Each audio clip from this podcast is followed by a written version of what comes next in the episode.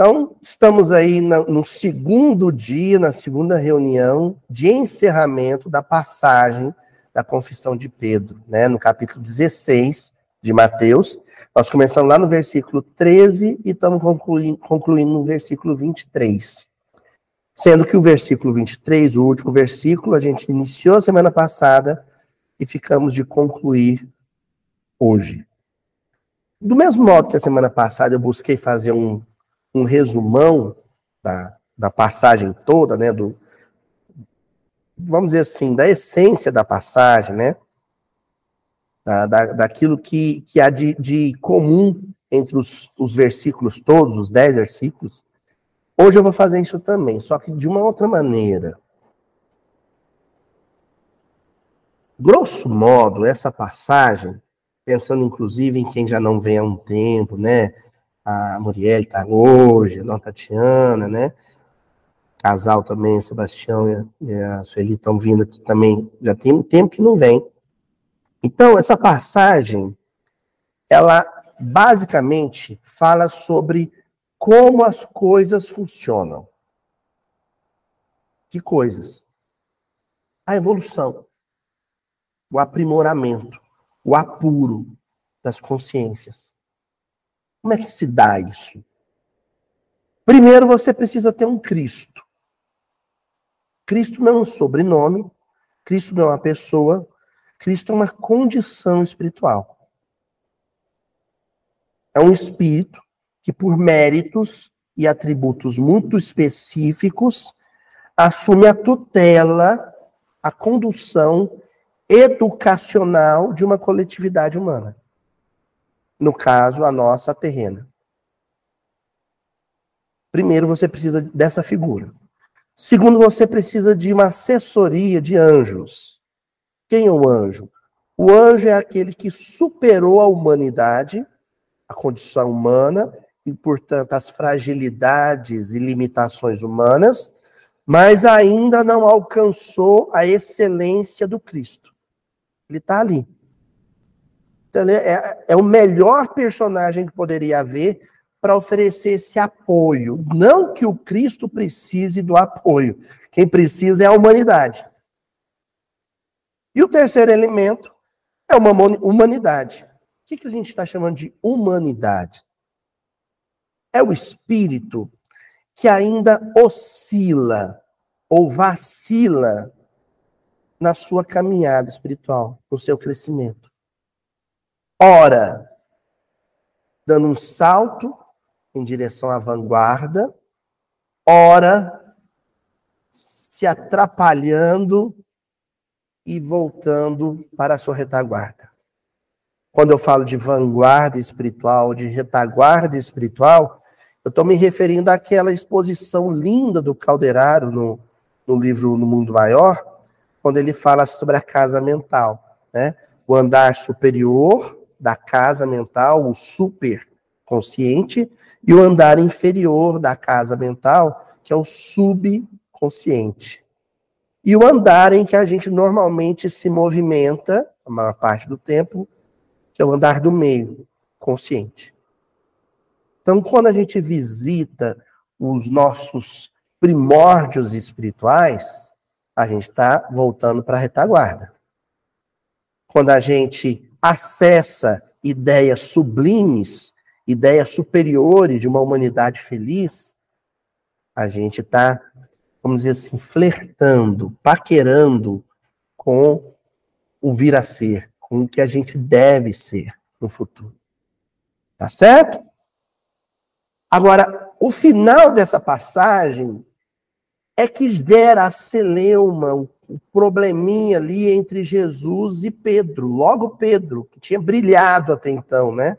Que tinha ajudado Jesus nessa exposição, nessa apresentação de princípios, né? Que probleminha é esse? Quando Jesus afirma para Pedro e para os demais discípulos e esse processo de crescimento da humanidade em direção à angelitude, ele obedece uma sistemática, uma mecânica. Que mecânica é essa?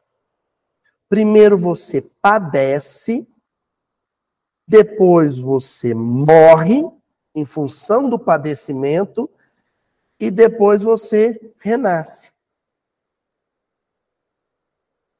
É claro que Jesus não está falando, né, e foi uma, uma, coisa que a Ana Cristina questionou na reunião passada, do, do, do padecimento e da morte propriamente dito, muito embora estes também façam parte do processo. Morrer, adoecer, faz parte do processo. Mas não é isso em si. Não é. É mais que isso.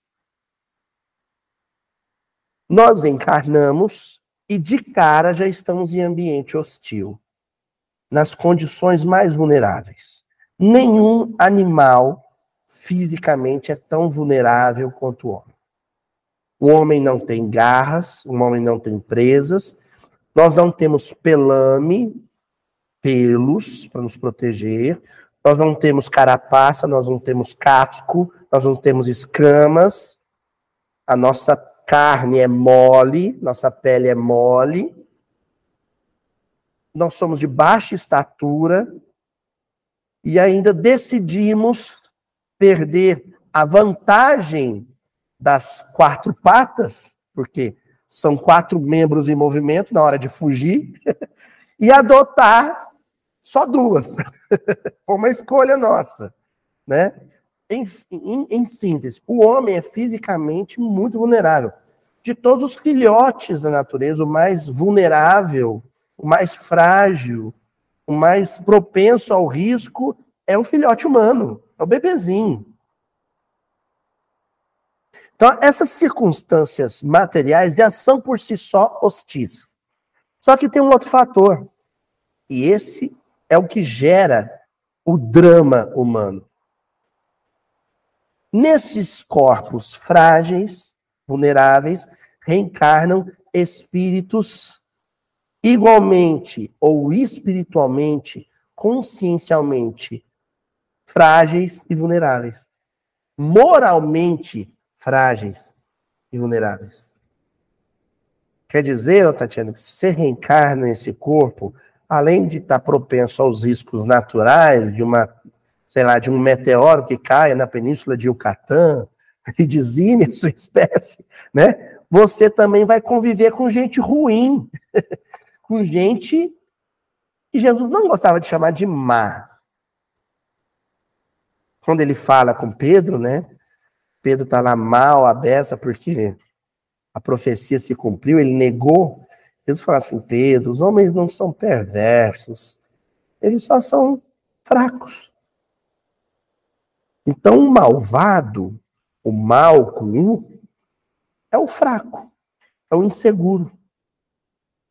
Toda agressividade, toda violência é fruto de fraqueza e insegurança.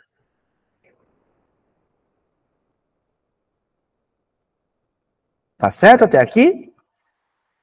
Então, no convívio com o mundo hostil e com pessoas hostis, inevitavelmente, não tem como fugir disso, inevitavelmente você vai sofrer, padecer. Poxa, mas então a história é essa? Você vem, convive com gente ruim no mundo que tem terremoto e vulcão. É, você vai padecer. E o seu corpo, em função desse padecimento, vai perecer. Mas durante a experiência, né, durante a empíria, você vai aprender. Você vai aprender como lidar com gente ruim, sem se tornar ruim também. Esse é o desafio. Como conviver com gente ruim sem se tornar ruim. E não é por influência, não. Também é por oposição.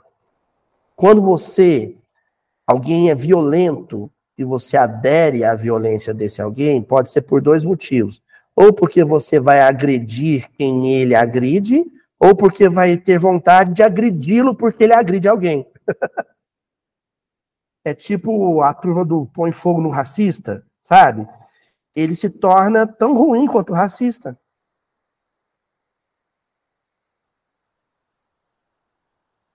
É como alguém que diz assim: ah, eu queria matar os homofóbicos. Então, seu preconceito, seu ódio é contra o homofóbico. É ódio também. Não é? Então, esse é o desafio. É você conviver com o difícil sem se tornar difícil. À medida que esse aprendizado vai ocorrendo, inevitavelmente, a, a, o seu lado ruim vai descendo de andar, vai saindo do andar do consciente e vai sendo guardado escondidinho lá no subconsciente. Entendeu? E as coisas boas vão tomando espaço. E à medida que as coisas boas vão tomando espaço, muitas delas já não pertencem, já não é mobiliário daquele andar que você se encontra. Já são pertences que pertencem ao andar superior. Pronto.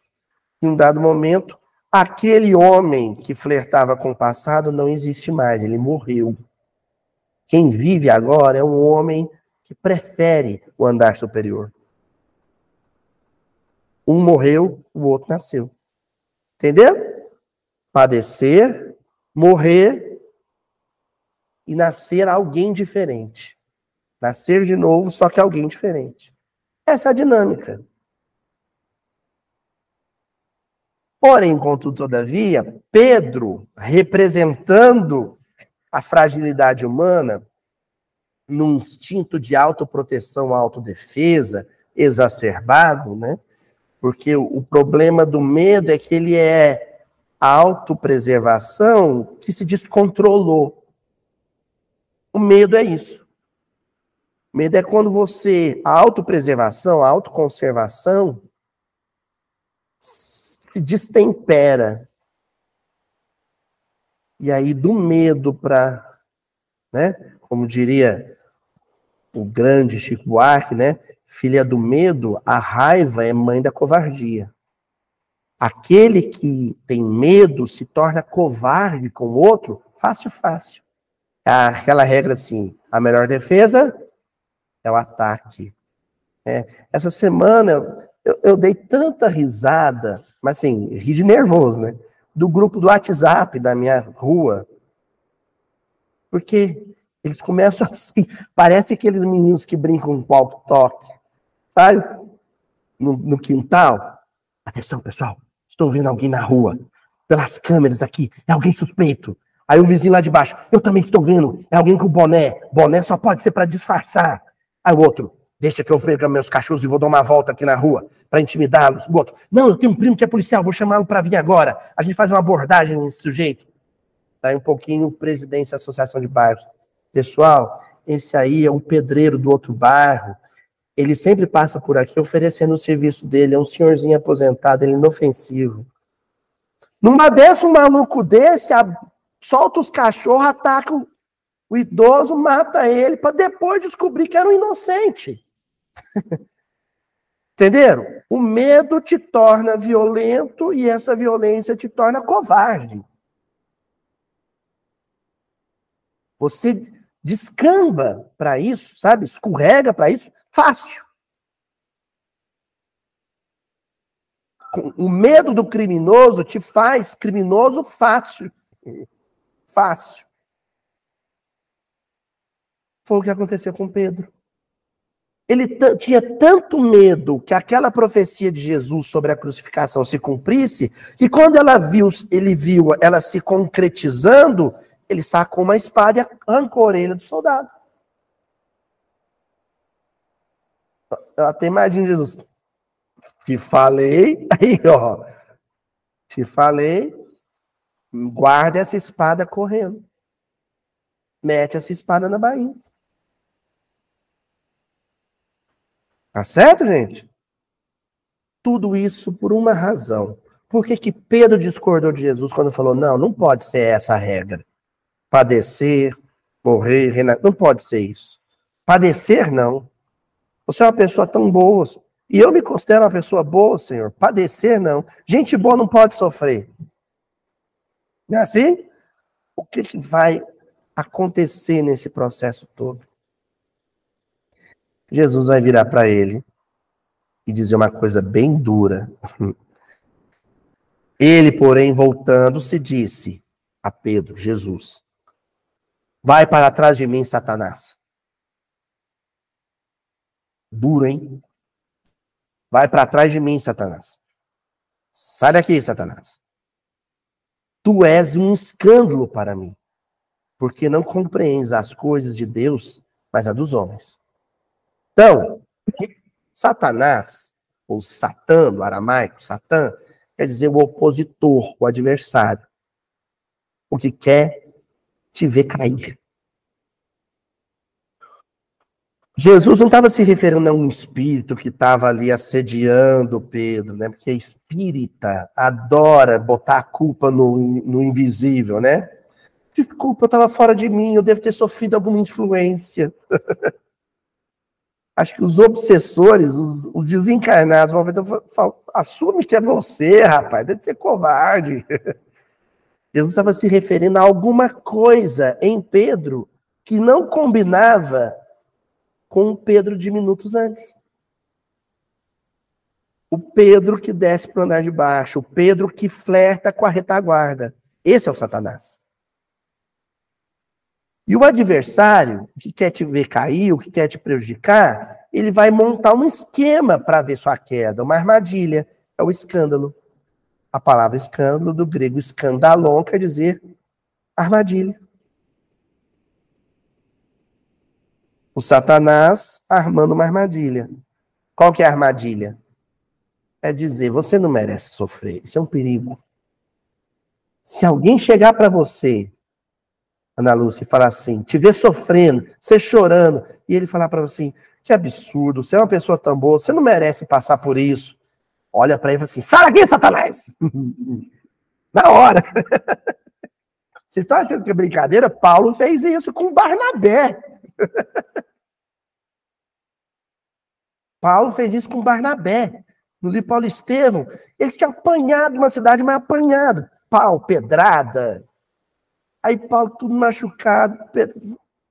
O Barnabé chega e fala assim, a gente faz as coisas tão boas, ele não merecia isso não, né, Paulo? O Paulo já olha para o Barnabé, cala-te, Barnabé. Sai daqui, Satanás. Para de me tentar para de armar armadilhas para mim. Porque eu estou sofrendo, porque eu mereço. Mereço sofrer, não no sentido de mérito pelo castigo, merece o castigo, mas de mérito mesmo. Eu já mereço esta oportunidade de aprendizado. Eu já me encontro num patamar evolutivo em que o sofrimento é oportuno, me favorece, me ajuda a ser diferente, a ser melhor. Eu sofro porque eu mereço. Porque, eu já, porque se eu não compreendesse, se eu ainda fosse espiritualmente infantil, imaturo, eu não, eu não viveria sofrimento, porque eu não ia tirar e sair, saber extrair nada de positivo dele. Aí a gente fala assim: tem gente tão infantil, tão imaturo, que não sofre, não passa por nada, porque não saberia aproveitar. Existe um, um momento certo, né? Para sofrer, um momento propício para sofrer. A terra que vai levar, vai ser rasgada pelo arado, ferida pelo arado, é a terra boa. Opa, essa terra é boa. Vou ará-la para poder semear nela. Então, é uma questão de mérito, né? O espírita cristão deve gostar de sofrer? Não, gostar de sofrer é outra história. Só doido gosta de sofrer. Né? Não é isso. Você deve gostar de aprender. Deve gostar de crescer, de amadurecer, se tornar sábio. E se isso advém do sofrimento? Fala, Euridice. Isso, viver é crescer. E crescer é sofrido. Crescer é sofrido. Gente, tem adolescente que vai crescendo, sente dor nos ossos. Não é? O processo de crescimento da estrutura óssea, músculo-esquelética, é doloroso. Não tem adolescente que sente dor? É os ossos que estão crescendo. Entendeu? Agora, assim, para a alma é o mesmo princípio. Aí, a gente viu alguns textos, eu trouxe algumas referências cruzadas, mas ficou outras tantas que eu não pude analisar, que nós vamos fazer agora. Então, a primeira que eu quero compartilhar com vocês é um texto do André Luiz, no livro Paz e Renovação. Olha o título, como tem tudo a ver com padecer, morrer, renascer. Paz e renovação. André Luiz, ele é um médico. Então, ele, ele pensa tudo numa perspectiva terapêutica. Paz, para ele, é sinônimo de saúde. Renovação é sinônimo de mudança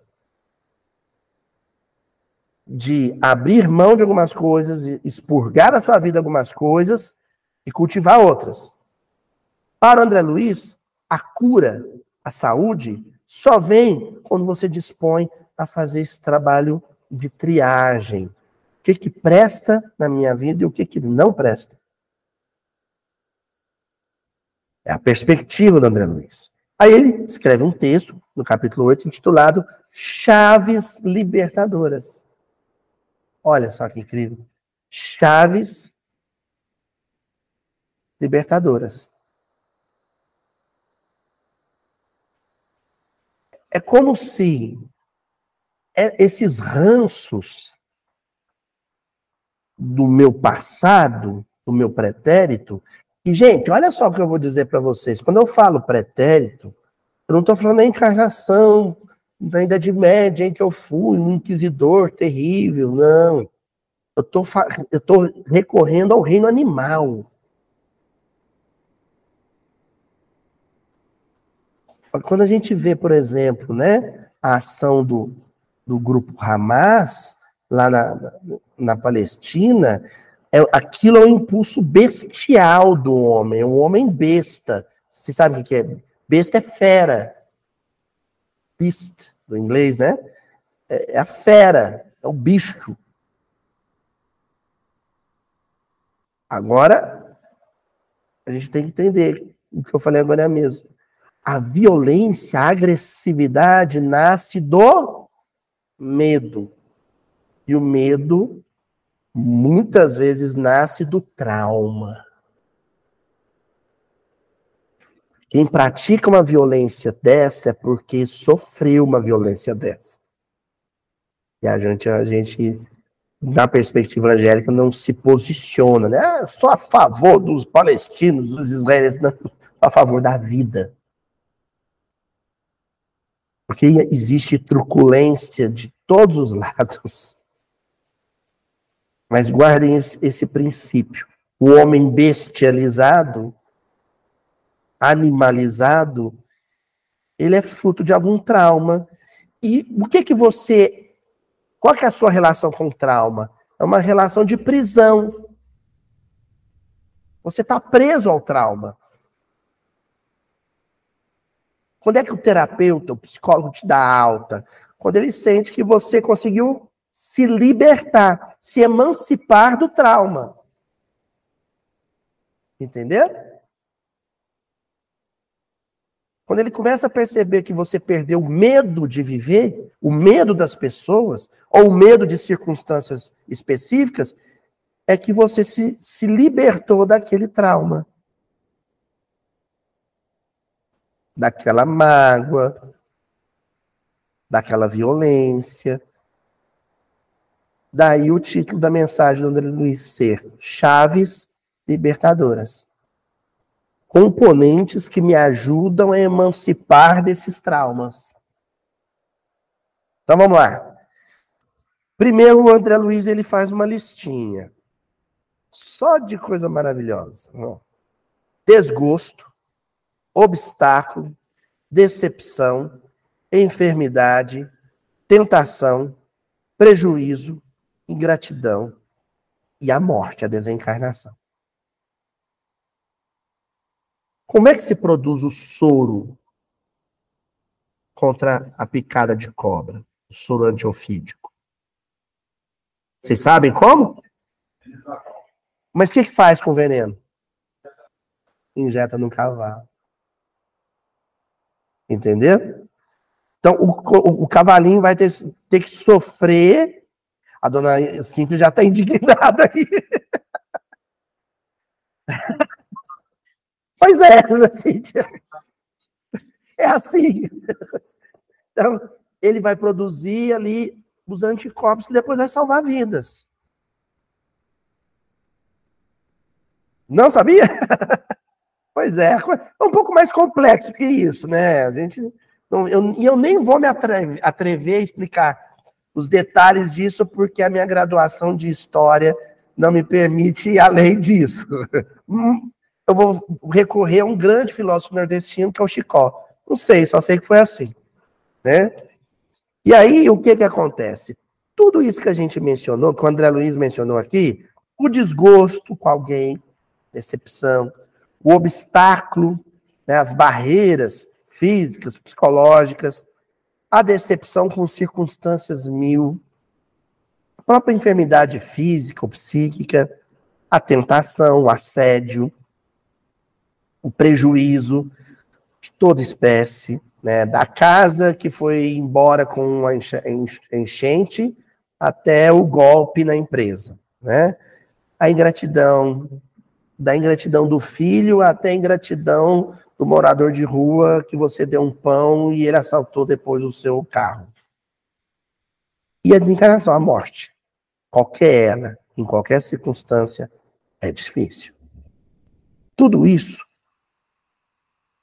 vai gerar em você, olha, cavalinho, dona Cintia, vai, o contato com isso vai gerar em você o quê? Anticorpos. Só que anticorpos psíquicos. Depois da primeira experiência, da segunda experiência, ou da décima experiência, ou da milésima experiência, com uma dessas situações desagradáveis, essa situação já não te afeta tanto ou não te afeta. O que é afetar? Roubar o equilíbrio. Ela pode continuar te fazendo chorar, Pode continuar te fazendo sentir dor, continuar te fazendo sofrer, mas não vai ter mais o poder de te tirar a sanidade, o equilíbrio. E quando você assume essa postura de invulnerabilidade, quando você adquire essa blindagem psíquica, você é livre. Porque você não tem mais medo. Quando é que a gente se sentiu livre mesmo da, da, da Covid? Quando você estava imunizado e falou: opa, agora eu me sinto seguro para sair na rua, para ir no supermercado. Eu me sinto seguro. Aí você se sentiu livre. Não tem liberdade sem segurança. Enquanto eu não me sinto seguro para enfrentar uma determinada situação, eu não estou livre do medo. E é um medo que me aprisiona.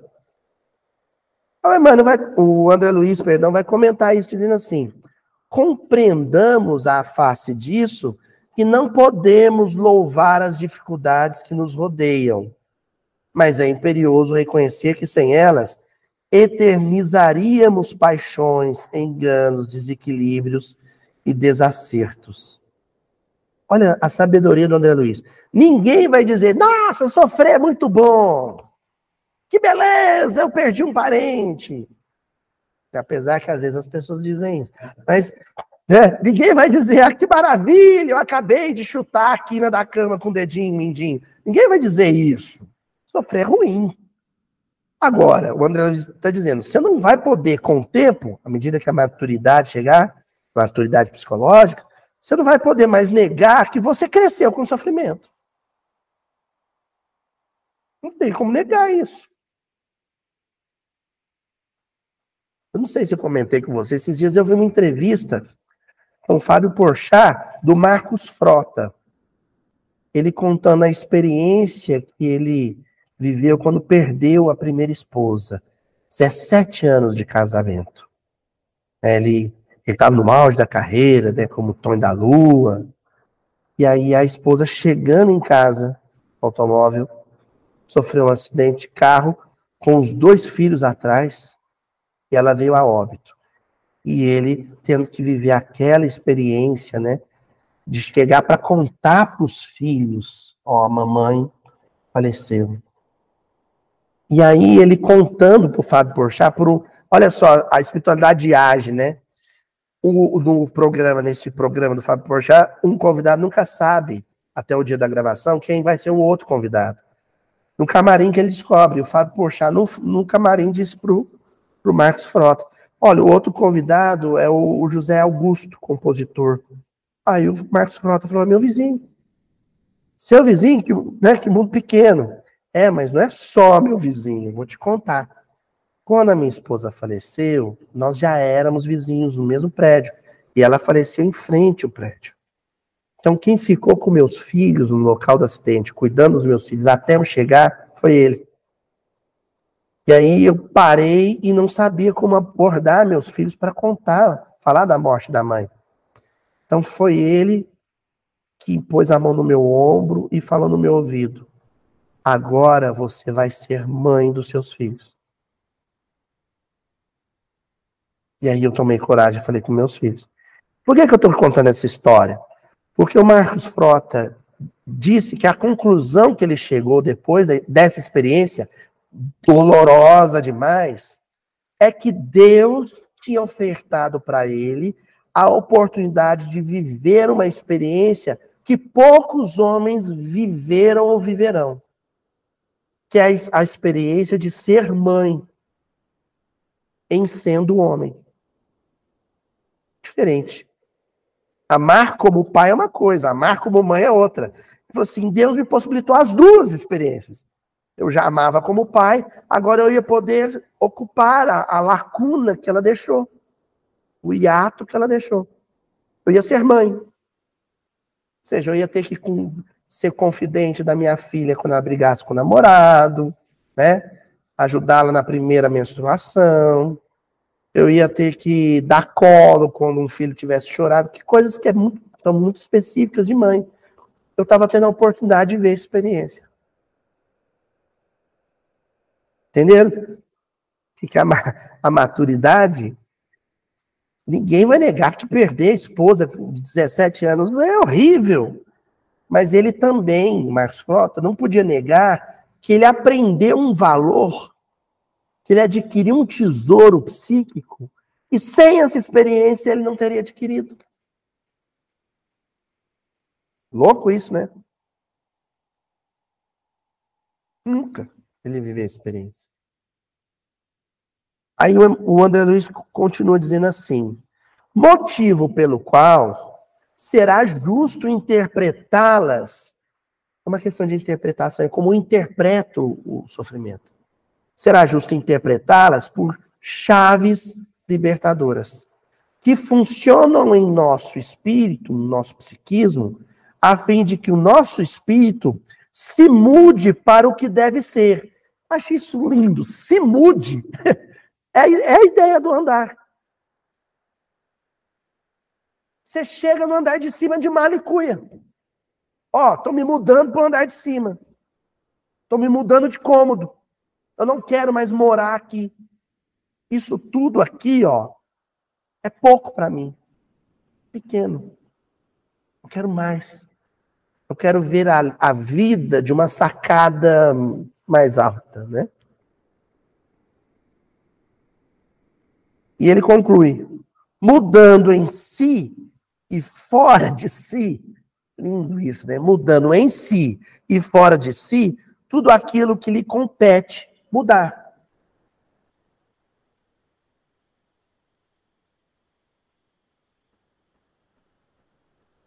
Hoje eu mandei para a Cristina pelo WhatsApp, porque eu mandei em inglês, né, Cristina?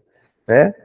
É uma frase muito legal, que é assim: quando você deixa que o mundo, o mundo mude você, que as coisas, as circunstâncias, as experiências do mundo mude você, é que você se torna apto a mudar o mundo.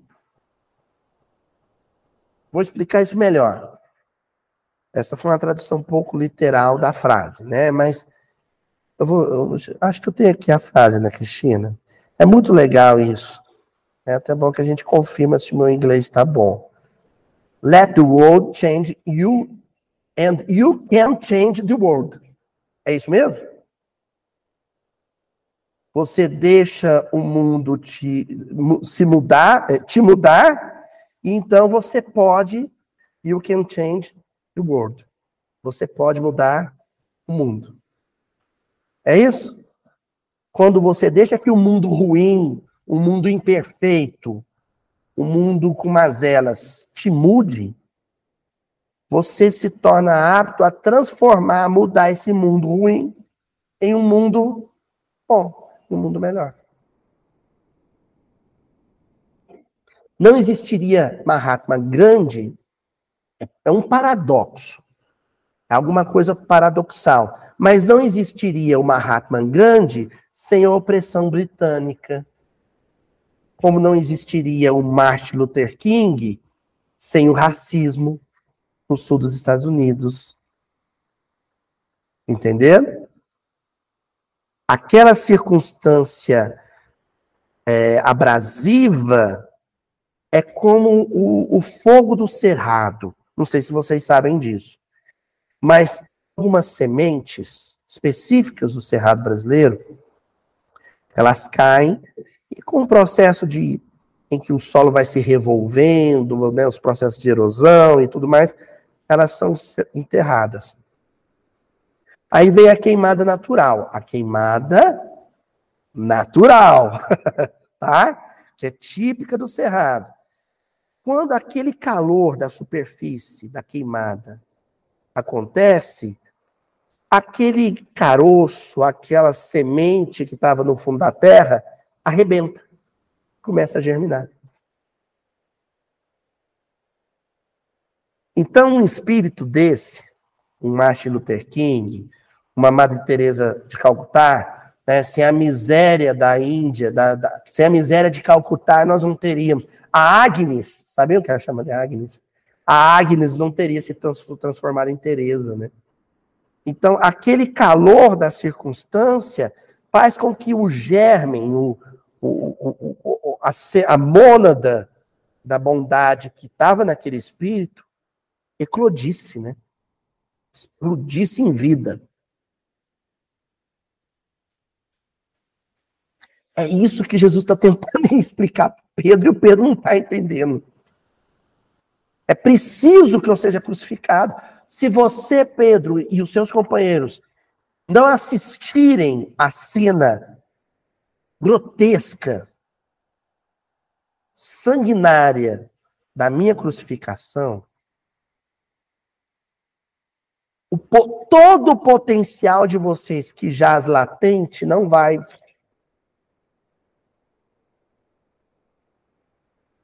Não vai eclodir. Entendeu? Oi? Agnes. É. Ágape. O, o, enfim, se o Superman não tivesse morrido, a Liga da Justiça não teria se reunido. Hã? Não é assim, Ana Cristina? Não é? Então tá. É, continuando aqui. Continuando a minha loucura, né?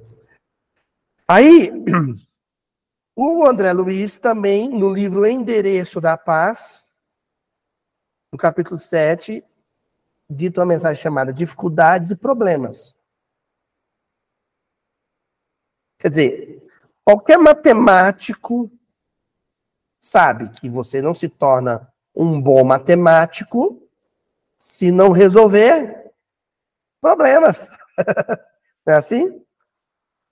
Tem um ditado ótimo, mas mar calmo não faz bom marinheiro. Mar calmo não faz bom marinheiro. E o André Luiz, ciente disso, diz: Não admita possa alguém construir algo de bom sem dificuldade. Uh -uh. Indique uma pessoa capaz de se manter na onda do êxito sem sofrer obstáculos. Vai, me fala quem. Alguém capaz de se manter na onda do êxito sem sofrer obstáculos. Não tem. Muitas vezes é na prestação de algum serviço incômodo, na prestação de algum serviço incômodo, que você vai achar os melhores ingredientes para a solução de seus problemas. Enfim, o grande trunfo de ajudar o outro a resolver os problemas deles é que você está em franco treinamento e se habilitando para, em algum instante, resolver os seus. Como é que eu vou, Aloísio, ser uma mãe que saiba é, ajudar um filho com câncer? Ah, com certeza, meu. Você já traz a sua bagagem as muitas tantas vezes que você ajudou alguma mãe a cuidar do filho dela que estava com câncer. Quando chegou sua hora, tirou de letra. Entendeu? Tirou de letra. Agora, quem não né, pra, parafraseando Vinícius, né, em parceria com Baden, quem de dentro de si não sai, vai morrer sem amar ninguém, né? Quem de dentro de si não, quem não sai da sua toca, do seu covil, do seu túmulo, não sabe viver. Não sabe amar. Quando chega a sua hora de viver amar e amar, você é verde, cru nisso. Você é totalmente incompetente para lidar com isso. Você não sabe. Quando a menina tá lá brincando de bonequinha, dando mamar para bonequinha, pondo... aquilo é treino para maternidade, gente. Tá recapitulando alguma coisa? Tá. Tá sofrendo a influência, e aí a gente está recorrendo aos estudos geniais da Simone de Beauvoir, da feminilidade imposta pela sociedade? Tá também. Não vamos descartar nada, tá tudo isso. Mas também está em processo de treinamento, uma experiência ela pode vir a viver da maternidade. Se não for a maternidade física, vai ser a maternidade de tia, ou a maternidade de vó, ou a maternidade né, é, de professora, e maternidade de enfermeira, Daí a importância de se induzir, porque a educação é um trabalho indutivo também, né? Os nossos meninos a brincarem com uma bonequinha, com as, com as irmãzinhas, com as coleguinhas. Sabe por quê? Se ele não tiver na infância a experiência de brincar de boneca, depois ele vai ser aquele machão que vira do lado roncando e quem vai dar mamar três horas da manhã sozinha é a esposa. Porque ele é um, marmanjão que não sabe, não tem nem, não, nem brincar de maternidade ele não brincou. Ele não tem treino.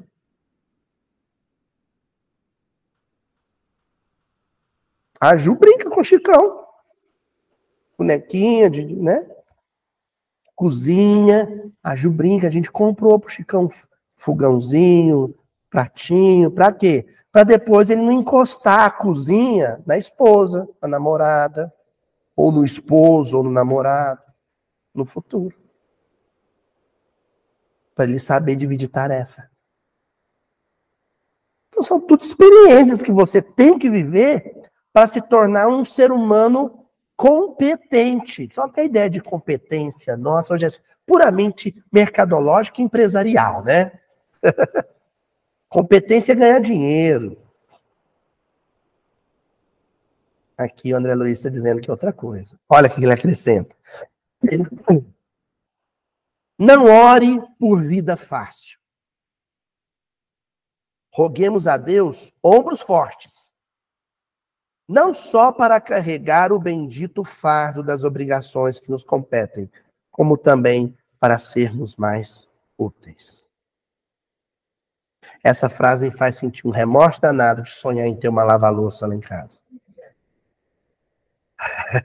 é, é, o sonho meu e da Juju, né? É a lava-louça. Então, eu, eu vou dizer, Senhor, eu não quero uma lava-louça. Eu quero continuar a ter braços fortes para ajudar a dividir a louça com a Juju. Mas se o senhor me der, eu não vou ser ingrato, né? dá trabalho também, né, mulher? Ter lava-louça dá trabalho também, né? Gente, pedir vida é o que eu falei semana passada, ficou meio estranho, talvez, para muita gente, quando eu falei assim: a gente não pode pedir facilidade. Deus resolve meu problema. É o que Pedro estava querendo. Por isso a energia de Jesus com ele. Ele assim: você está doido, Pedrão? Está querendo puxar meu tapete, é? Armar uma armadilha para mim? A gente está proibido de pedir vida fácil. O que a gente tem que pedir é fôlego, vigor, fibra, energia para transpor a dificuldade.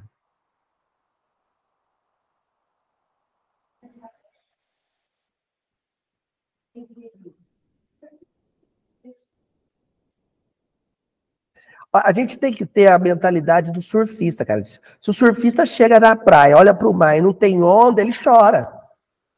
Não é? Ele quer o, mar bravo com ressaca, porque aí, é, quanto maior a onda, maior a poss possibilidade dele mostrar seu talento, exibir seu talento, né? E ganhar premiação que no caso da vida é a consciência em paz. Né? Quanto maior a dificuldade, maior a possibilidade que eu tenho de mostrar talento para viver, para lidar com as coisas. Exibir a minha inteligência emocional, a minha capacidade de resiliência. Entendeu?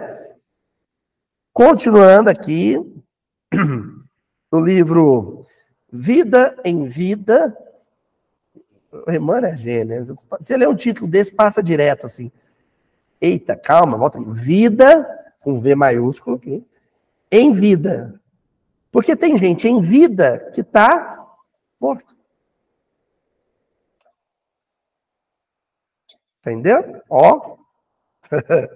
vida, ter vida em vida. As, aí eu, eu, escolhi a D, do capítulo 18. Pedras. Qual que é o personagem aqui em questão? Pedro. Aí, ó, as dificuldades de qualquer natureza são sempre pedras simbólicas. Uma pedra é ruim? Uma pedra é boa? Uma pedra é só uma pedra. Se ela estiver dentro do seu sapato, é ruim. E se ela estiver debaixo do alicerce? Entendeu? Uma pedra em si mesma é só uma pedra. Então, as dificuldades de qualquer natureza são sempre pedras simbólicas, asfixiando-nos as melhores esperanças do dia, do ideal, do trabalho ou do destino que recebemos na glória do tempo. Pode ser aquela pedra do desmoronamento que te soterrou. Há diversos modos de considerar os obstáculos, removendo-os e aproveitando-os. Então, depois que você tirou a pedra dessa posição hostil, ela nas suas mãos potencialmente pode ser qualquer coisa. Qualquer outra coisa, seu Murilo. De boa. Positiva. Aí o Emmanuel acrescenta: o desesperado, o desesperado, em se sentindo sob os granidos da sorte, lembrei do aluno meu na faculdade, você vai lembrar desse caso, que ele falou que não pode chegar na, no polo lá para fazer a prova virtual, porque tinha chovido granito na cidade. a tempestade foi forte, professor. Choveu até granito. E vixe. Mas foi brava mesmo. Né?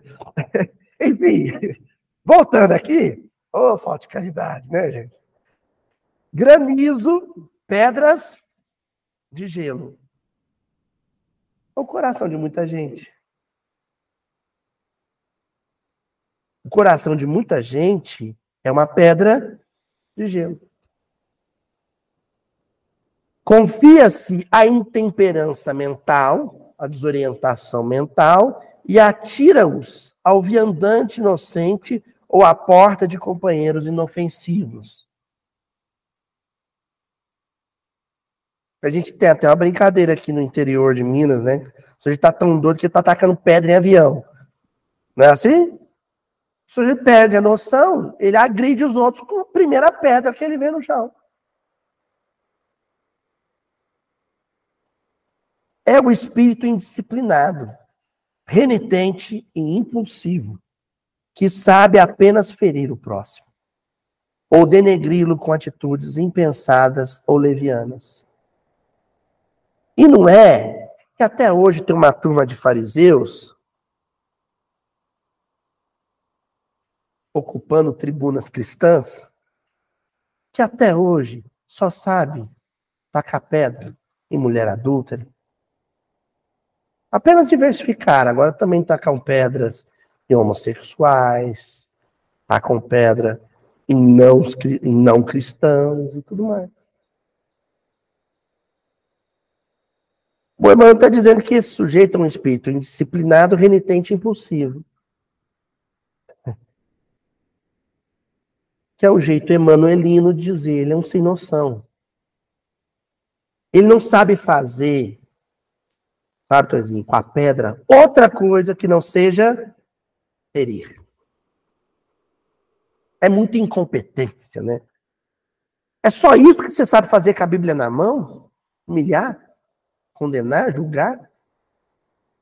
Só isso. Você não sabe fazer nada além disso.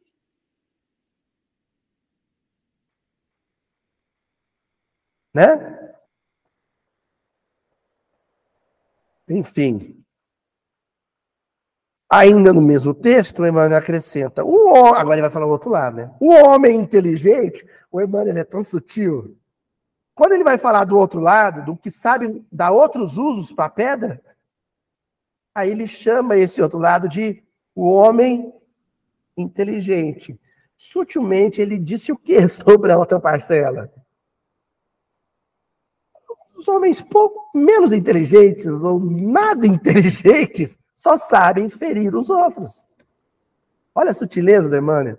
O homem inteligente, todavia, recebe as pedras da experiência e ainda mesmo sangrando as mãos ou o coração, recolhe-as, cuidadoso, valendo-se delas para a confecção de utilidades ou para a construção de edifícios consagrados ao agasalho ao reconforto e à benemerência.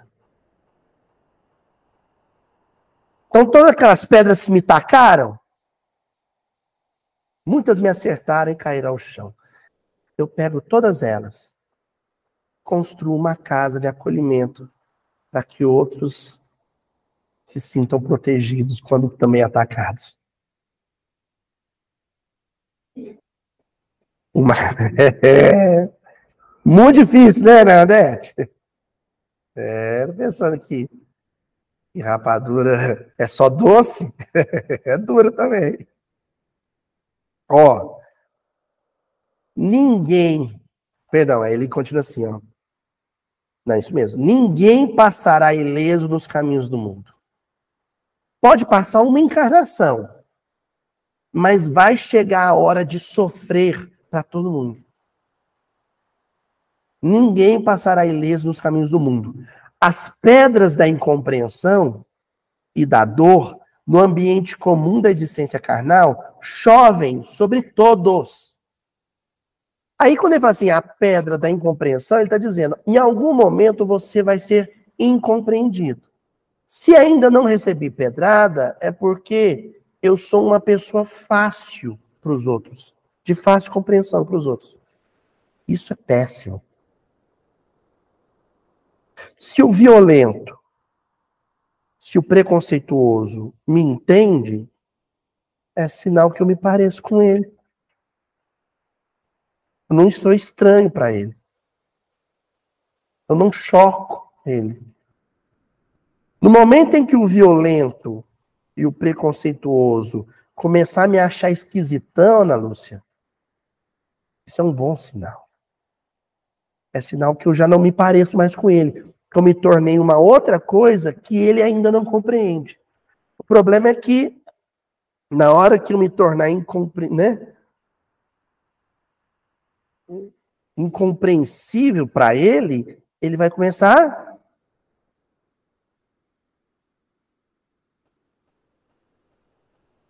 E como diria Gilberto Gil, se eu sou algo incompreensível, o meu Deus é mais. Mistério sempre há de pintar por aí. Ó, amor e gosto. Né? Do entendimento e da conduta de cada um de, dependerão a felicidade ou infortúnio na labori, laboriosa romagem terrestre. Do entendimento e da conduta do entendimento que eu tenho em relação a quem me taca pedras e, consequentemente, da minha conduta em relação a ele, não revidar.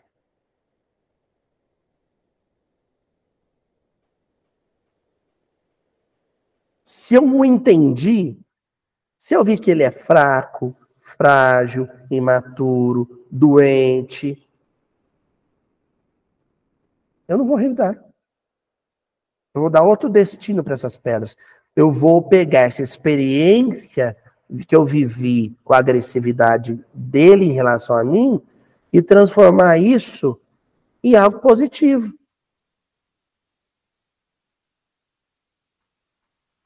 Do veneno que aplicaram em mim, eu vou fazer soro para imunizar outros ou para salvar outros.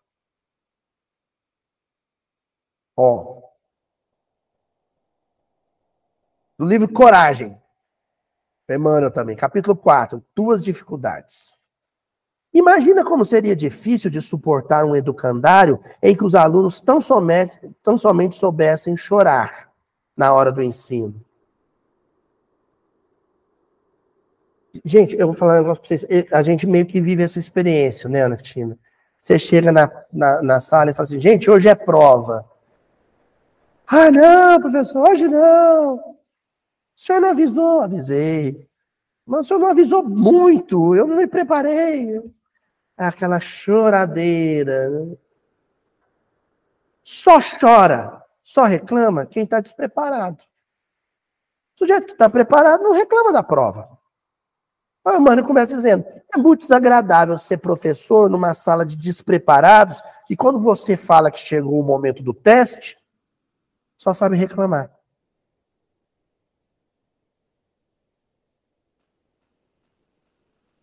Sutilmente, de novo, a Emmanuel está dizendo, gente, Jesus deve achar a gente muito chato. É, espero que o pessoal entenda que eu tenho super licença poética para falar essas coisas aqui no Miudinho. Depois de 340 Miudinho. Tem super licença para dizer que Jesus fala assim: vocês são chatos, hein? Reclama, sabe, de tudo. Não pode vir um, sabe? Uma tempestadezinha, não pode ter uma enchente levando seu carro sem seguro, que você já está chorando. Vocês são muito molenga, né? Ó, reportamos-nos a imagem para considerar que, sendo a Terra nossa escola multimilenária, urge receber-lhe as dificuldades por lições, aceitando-lhe a utilidade e o objetivo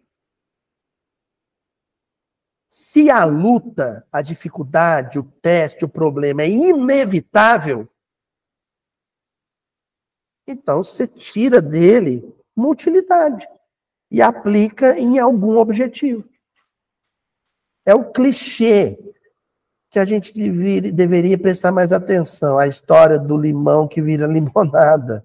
Tá, é azedo, mas dá para fazer um, né, um, um, um mousse, né, uma, um suquinho, uma limonada suíça. Tira do azedume um, né, um novo paladar, um novo sabor.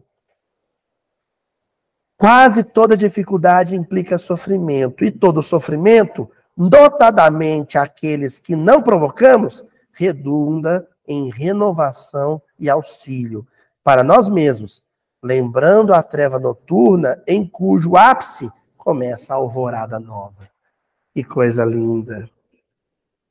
O momento extremo da escuridão na madrugada é ali às quatro horas da manhã. Né? Aí, vai, aí começa a mudar, começa a ter um negócio diferente, um, um tom de lilás no horizonte, e de repente resplandece a luz. Nós estamos na alvorada, só que estamos no comecinho da alvorada. A escuridão ainda prevalece. Mas a luz já começa, né? Já existem sinais.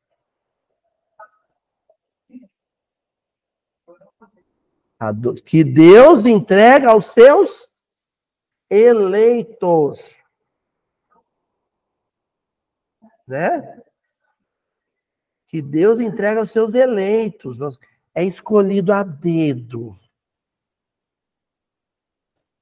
Depois que interessante e quando eu começo a ficar emocionado, depois é interessante porque Pedro vai ser o cara que vai dizer, né? Martírios são troféus, lembra da música? É o sujeito que quando falam para ele assim: nós vamos te crucificar igual o seu mestre. Ele fala assim: não, porque eu não mereço. eu não mereço ser torturado até a morte igual a ele. Me tortura de outro jeito. Ah, tá. Aí, para ironizar, fizeram ele de cabeça para baixo. E foi crucificado de cabeça para baixo. Feliz da vida. Feliz da vida. Mas só quando ele amadureceu para entender essas coisas. Só quando ele amadureceu para entender essas coisas. Até aqui, ele é o sujeito que chamou Jesus no canto e falou assim: para de falar besteira. Você acha que Deus vai te deixar ser crucificado? Você é o cara. E precisou de Jesus falar assim: sai para lá, capeta. É. Para de armar a puca para mim. Vocês viram a minha versão mineiresca? Gente, o evangelho escrito por um mineiro ia ser muito divertido, né? Ó, e aí dessa lição, coragem, capítulo 4 ainda, todas as dificuldades, saibamos arrostar os impedimentos da vida sem receá-los. Cada qual deles é portador de mensagem determinada. Biscoitinho da sorte chinês. Você pega o, né, abre o embrulhozinho, pega o biscoitinho, quebra, ali tem uma mensagem determinada. E atrás um númerozinho que é para você jogar na cena, né? O Chico, meu filho, adora biscoito da sorte. Pai, lê para mim. Aí eu leio a mensagem para ele, ele fica pensando, né? Aí de vez em quando é uma frase muito difícil, eu falo uma frase, sei lá, da Frozen para ele, ele, nossa, pai, é igual o Olaf falou, né? Eu, é isso mesmo. ele adora o biscoitinho da sorte. Uma dificuldade é um biscoito da sorte chinês. Você tem que quebrar a dificuldade, ir lá no meio dela, no miolo da dificuldade, e achar qual é a mensagem. Eu tive uma.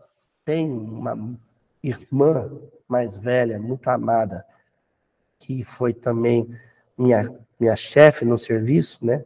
Desencarnada, que quando ela estava hospitalizada com câncer grave, eu fui visitá-la no hospital para dar um passe nela, eu dei o um passe e, e, e ela falou para mim assim, é, tá muito difícil. Ela deu uma queixada, sabe? Tá muito difícil, eu nunca fui mal para mal para ninguém, por que, que eu estou vivendo isso tudo? E eu disse para ela assim: Amiga, você precisa descobrir o que que isso aqui está querendo te ensinar. O que que é que você precisa aprender com isso aqui? E ela ficou pensando, aí eu despedi dela. Ela veio a desencarnar. Detalhe, nesse dia, só estava eu e ela no quarto. Nem enfermeiro não estava. Ela veio a desencarnar. Assim que a gente sepultou o corpo, a gente estava indo embora, a filha dela gritou, Luísa, Luísa, Luísa. Ela falou assim, antes da minha mãe entrar em coma, ela pediu para te dar um recado. Falei, o quê? Ela pediu para eu te falar que ela descobriu o que, que ela tinha que aprender. Falei, o que, que ela falou? Humildade. Pensa numa mulher dinâmica, realizadora, que conduzia, estava sempre na liderança do processo. Foi gestora no INSS, uma instituição difícil, 35 anos. Depois foi gestora de um curso universitário. Né?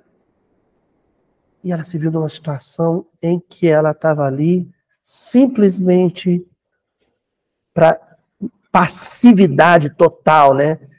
Se entregar à circunstância. Não estou no controle mais. Aos 45 do segundo tempo, ela sacou. Valeu. Aos 45 do segundo tempo, ela. Eita, é isso que eu estou aqui para aprender. Comandar, conduzir, eu já sei. Ela entendeu. Eu já nasci sabendo isso. O que eu ainda não sei é ser conduzida, ser levada. E ela sacou isso no final, danadinha. Como eu estou dizendo. Cada qual deles, dos problemas, é portador de mensagem determinada. É o que estava escrito no biscoitinho da sorte. Duas dificuldades, travessão, duas bênçãos. Nelas e por elas encontrarás o estímulo necessário para que não te precipites nos despenhadeiros do orgulho. A lição e nem te encarceres nas armadilhas do marasmo, da vida boa, da vida sem problema. Prosseguindo passo a passo, degrau e degrau, em tua jornada de burilamento e ascensão. Esses homens escrevem bem demais, né? Quem lê a dois. Interessante é que antes de vir esses textos, veio há dois mil anos, né? É como se no conjunto da obra o Chico tivesse dizendo, como médium, olha, vem esse aqui primeiro para vocês saberem quem é que vai escrever. Quem leu há dois mil anos sabe de onde vem essa sabedoria do Emmanuel. Muita dor.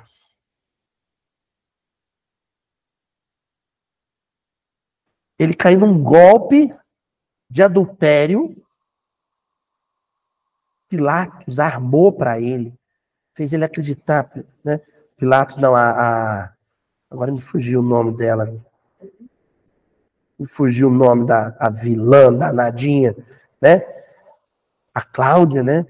A Cláudia Sabina, né? Armou lá uma situação para parecer que a esposa tinha traído ele com Pilatos. E de fato, Pilatos tinha um interesse amoroso pela Lívia. Ele acreditou nisso se separou afetivamente da esposa, falou para ela: Eu vou deixar você morar aqui na casa, mas você não me dirige a palavra. Mais de 20 anos, 25 anos, desse jeito. Amava ele, jurava inocência, mas ele não perdoava ela.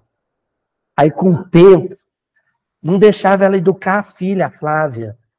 Aí, com o tempo, o coraçãozinho, ele começou a olhar para ela. O cara não fez isso, você foi nada, né? Aí ele assim, já vou reconciliar com ela, não vamos reatar nosso namoro, vamos casar de novo, vai ser uma alegria.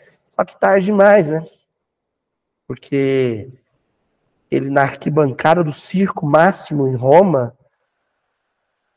Sem saber, ele estava assistindo a execução de vários cristãos. Dentre os cristãos, ela já havia trocado de roupa com a serva.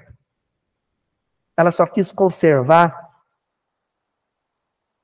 o camafeu com a esfinge dele que ele tinha dado para ela. Depois, ele uma tristeza que ele não sabia explicar porquê, começa a olhar para os cadáveres dos cristãos, de, de repente num cadáver todo destroçado, no pescocinho da, da, da mulher estava o camafeu que ele tinha dado para ela. Ele reconhece.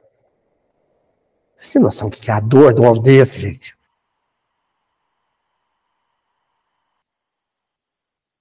Uma dor tão grande que em 50 anos ele evoluiu, ele amadureceu, ele despertou para coisas que ele ia levar 500 para aprender. Então, quando você pegar um livro do Emmanuel, pegar uma mensagem dessa, pega com reverência. Tem lágrima demais por detrás disso aqui. Entendeu? Tem pranto demais por detrás de uma frase dessa. E aí, para a gente encerrar, vocês não estão vendo, mas a cena é Pedro tentando andar nas águas na direção de Jesus. E essa cena é linda porque a gente vê um homem que vacila com medo das ondas, mas também foi o último, o único que, que saiu do barco. Não é? Os outros, ah, não vou sair dele, não. Ele fala para Jesus: se o senhor quer que eu vou aí, é só chamar né? ah, o The Chosen, né? Lindo. Então, é, é, o senhor me chama, que eu vou. E Jesus fala, vem. E ele sai do barco. Olha que coisa surreal, cara. Que nível de confiança no outro. Só que bate um medinho, né? E Jesus danadinho, deixa ele tomar um pouquinho de água. Toma um caldo. Dá uma afogadinha, já vou te salvar. E vai lá salva ele, né? E o, o poeta Gladstone Large, letrista Gladstone, querido amigo Gladstone, define isso tão bem. E esse verso da música Pedro é a síntese do estudo que a gente fez hoje e nos últimos meses, né? nas últimas semanas. Quero ir contigo, mas receio as águas. Eu quero ficar com você, mas eu tenho medo de sofrer. Eu ainda receio as águas. Eu ainda receio o oceano. Eu ainda tenho medo de avião. Mas eu quero ir. Então eu vou. E se no meio da jornada bater um, um medinho, o Senhor me salva. O Senhor me resgata das águas. O Senhor me lembra o quanto eu sou amado. Essa é a passagem de Pedro. Eu quero ir contigo, mas receio as. Você é tão humano, né? Você é tão humano.